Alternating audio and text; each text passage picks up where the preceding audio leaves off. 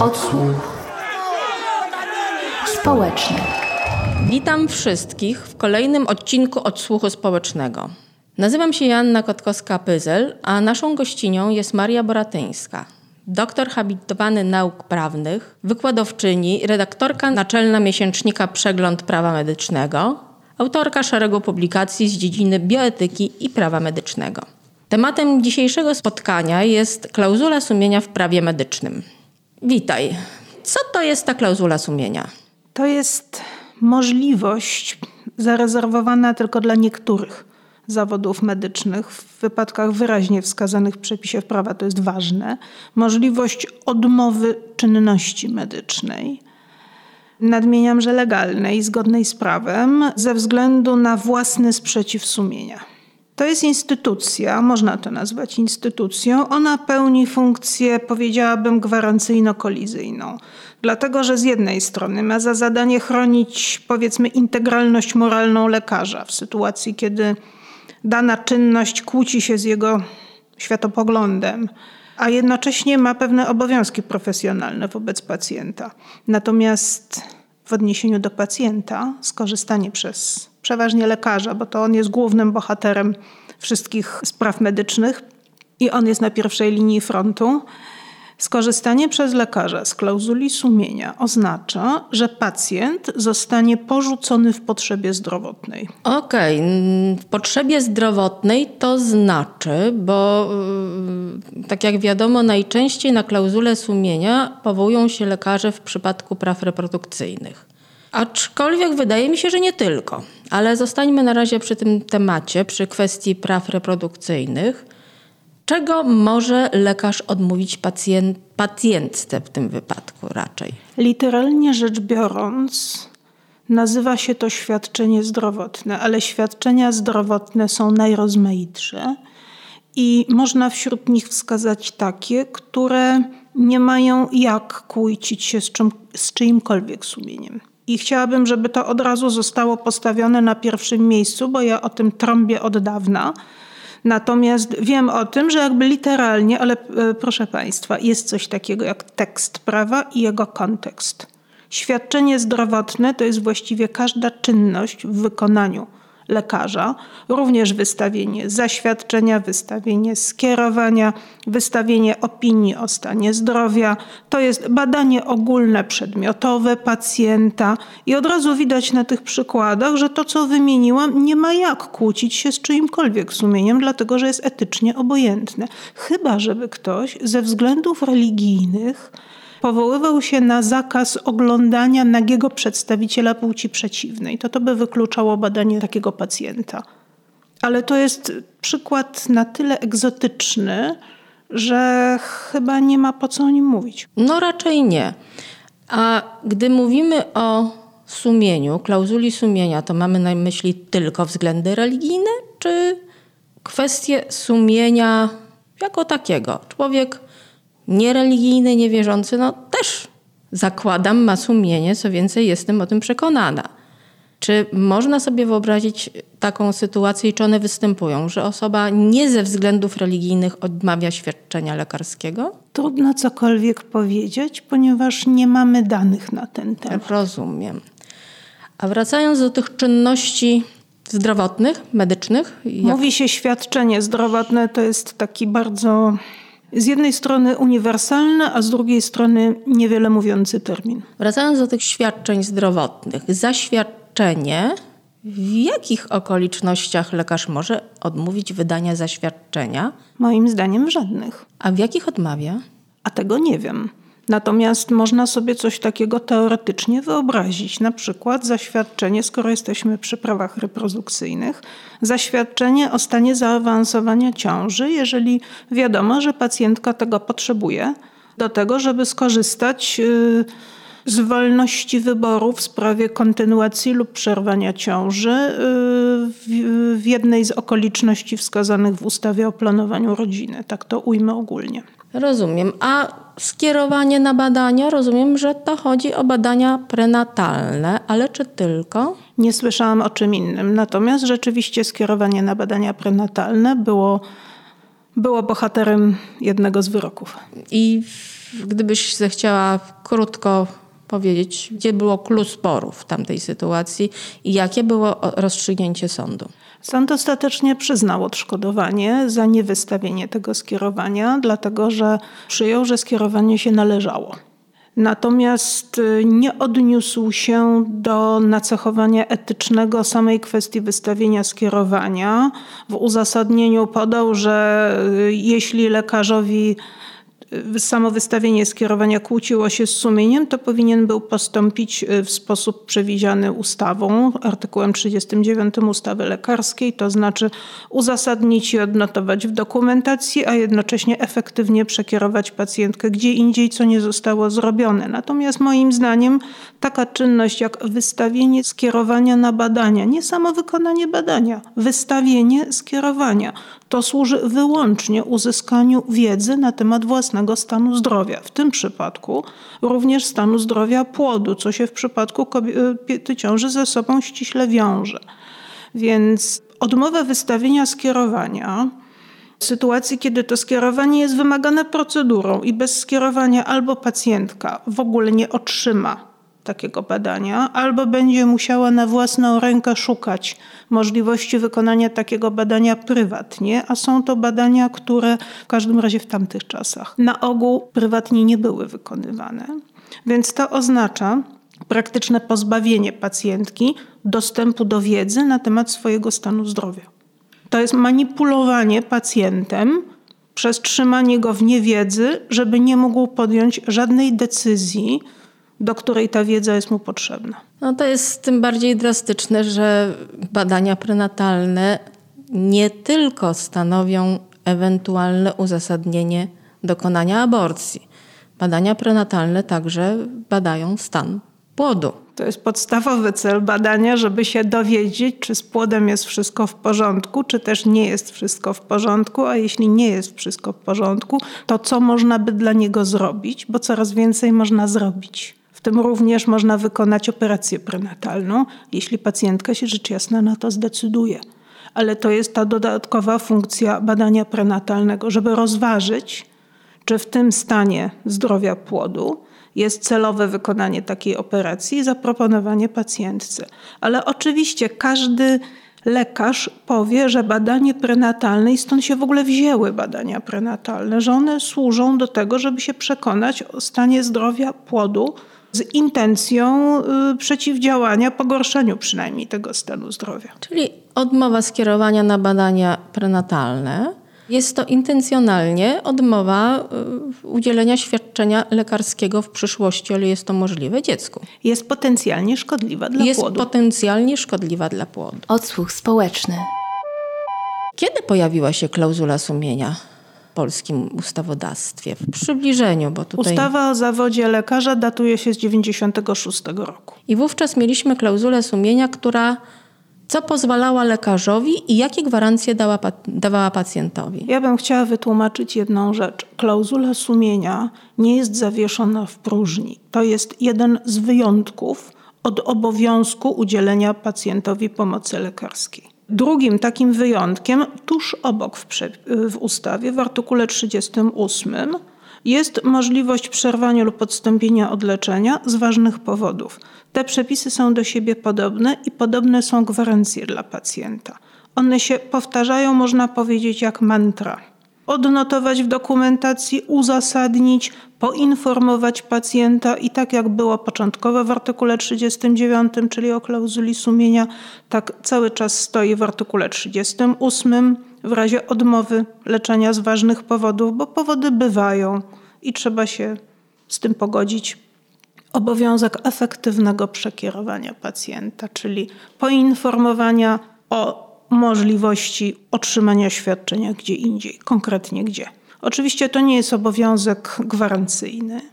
Lekarz nie odpowiada w 100% za to, że pacjent ten zabieg czy to badanie tam na pewno uzyska, ale to jest realna możliwość. I to jest normalne. Proszę Państwa, wystarczy się chwilę zastanowić. Przychodzimy do lekarza z czymkolwiek, z problemem okulistycznym i dowiadujemy się, że nasz okulista się nie specjalizuje w zezie, to co ja mam robić, pyta pacjent, a to mój kolega tu i tu na zezie się zna, on dysponuje odpowiednim sprzętem. To jest wiedza znana w środowisku. I to jest potrzebne, żeby pacjent nie został sam z czymkolwiek. Bo trudno sobie wyobrazić, że pacjent teraz usiądzie przy telefonie i obdzwoni wszystkie gabinety okulistyczne, żeby się dowiedzieć, czy w danym gabinecie okulistycznym znajduje się synoptofor, czyli urządzenie do badania zeza, i czy dany okulista podejmie się pomiaru zeza.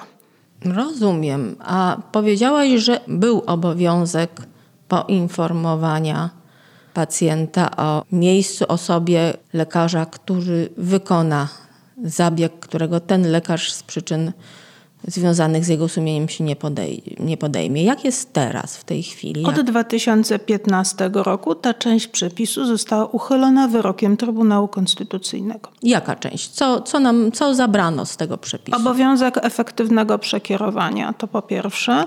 A po drugie, od początku było tak, że z klauzuli sumienia nie wolno było lekarzowi skorzystać. Nazwijmy to w okolicznościach niecierpiących zwłoki po stronie pacjenta.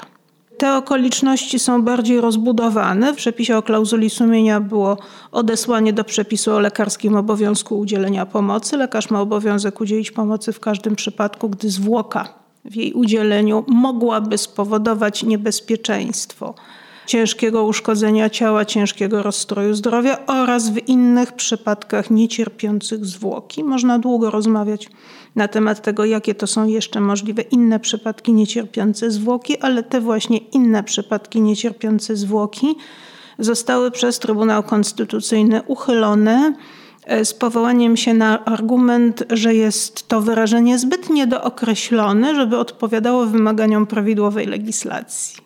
Pamiętam, że tam chyba jeszcze był obowiązek mm, dokumentacyjny plus obowiązek, a tutaj mogę coś kręcić, y, powiadomienia kierownika przychodni, w której ten lekarz ordynuje. Uprzedniego powiadomienia przełożonego, jeżeli jest to lekarz, który ma nad sobą przełożonego, bo nie każdy go ma. Mhm, czyli był taki obowiązek, a po orzeczeniu Trybunału? Nadal jest.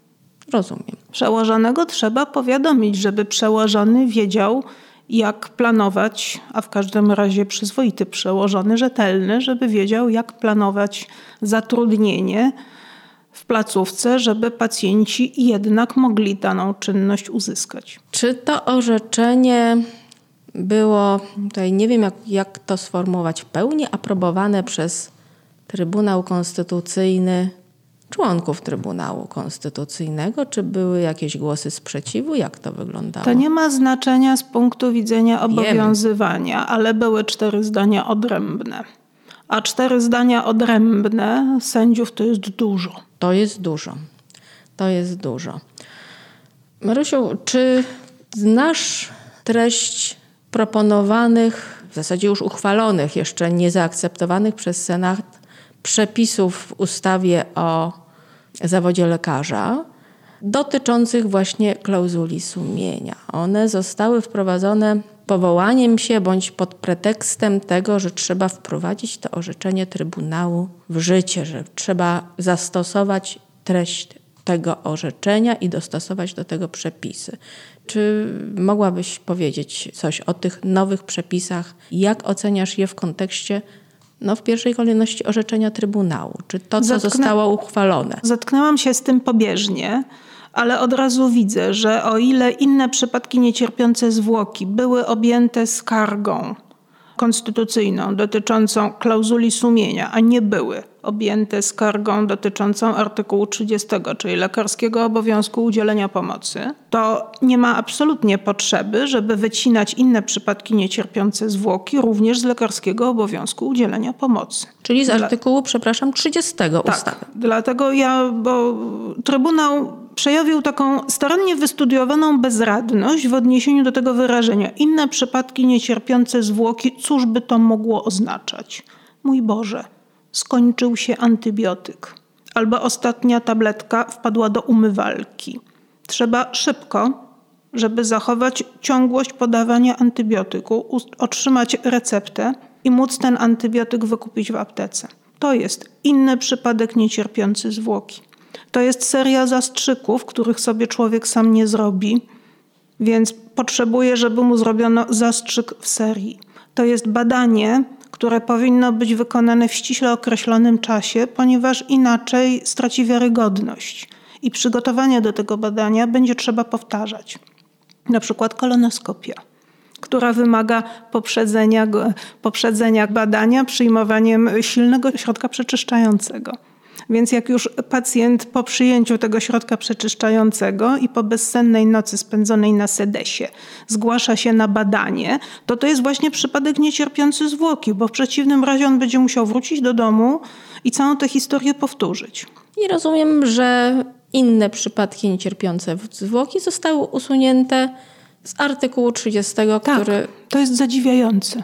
Zadziwiająca nadgorliwość. Bo o ile pamiętam, Trybunał oprócz tych dywagacji, co to znaczy to określenie, to miał wątpliwości co do tego określenia w kontekście klauzuli sumienia. Natomiast artykuł 30 to tak raczej zostawił obok. I, i... Nie był przedmiotem skargi, więc no nie więc... było powodu, żeby się w ogóle tym zajmować. Ale ja tłumaczę, że istnieją takie przypadki, które rzeczywiście są niecierpiące zwłoki, Pacjent jest w pilnej potrzebie zdrowotnej, nie mający nic wspólnego z sumieniem, więc nie rozumiem, dlaczego zostały y, wycięte z lekarskiego obowiązku udzielenia pomocy. Pod pretekstem y, wdrażania mm, orzeczenia Trybunału. Co jeszcze y, zostało usunięte, o ile pamiętasz, z, teraz z, no, z klauzuli sumienia? Jakie gwarancje? Obowiązek uzasadnienia odmowy odnotowane, ale bez uzasadnienia. To był teoretyczny instrument kontroli nad dowolnością odmowy.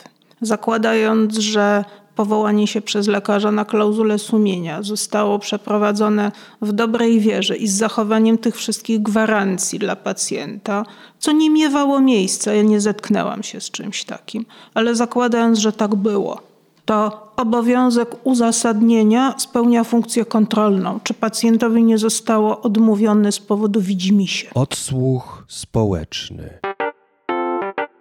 A czy gwarancje w postaci poinformowania pacjentki o pacjenta o możliwości wykonania tego badania, zabiegu, świadczenia gdzie indziej, czy to to uchylił Trybunał w 2015 roku, powołując się na to, że jakoby lekarz nie ma, znaczy jakoby nie ma obowiązku y, wiedzieć, kto inny będzie skłonny taką czynność wykonać. No tak, ale Trybunał także gdzieś tam, tam w, w uzasadnieniu przemknęło się, że taki obowiązek można przełożyć na, w przypadku kiedy lekarz ma przełożonego, czyli działa w ramach placówki zdrowotnej, na kierownika przychodni, na, na, na przełożonego tego lekarza. Taki obowiązek można wywieść z innych przepisów obowiązujących.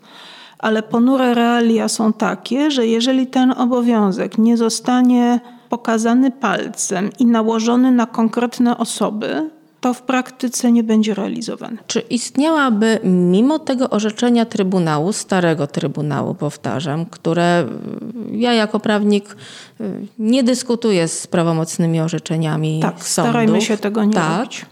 Czy mimo tego orzeczenia istniałaby możliwość zgodnie z tym orzeczeniem wpisać pewne gwarancje pacjenta, chociażby w zakresie informacji, do tej klauzuli sumienia. Czy Trybunał uniemożliwił to zupełnie? W momencie, kiedy nie ma obowiązku uzasadnienia, pozostaje tylko obowiązek odnotowania. Pacjentowi, pacjentce odmówiono tego i tego ze względu na sprzeciw sumienia lekarza. Kropka. Tego się nie da w żaden sposób skontrolować merytorycznie. I to jest mój główny zarzut. Dobrze, więc mamy sytuację, w której lekarz, powołując się na klauzulę sumienia, odmawia określonego świadczenia i co może zrobić pacjentka? Przy takim zapisie ustawy, jaki został przegłosowany, jakie mam możliwości, oprócz tego, że siądzie do internetu i będzie googlać, albo siądzie do telefonu i będzie dzwonić?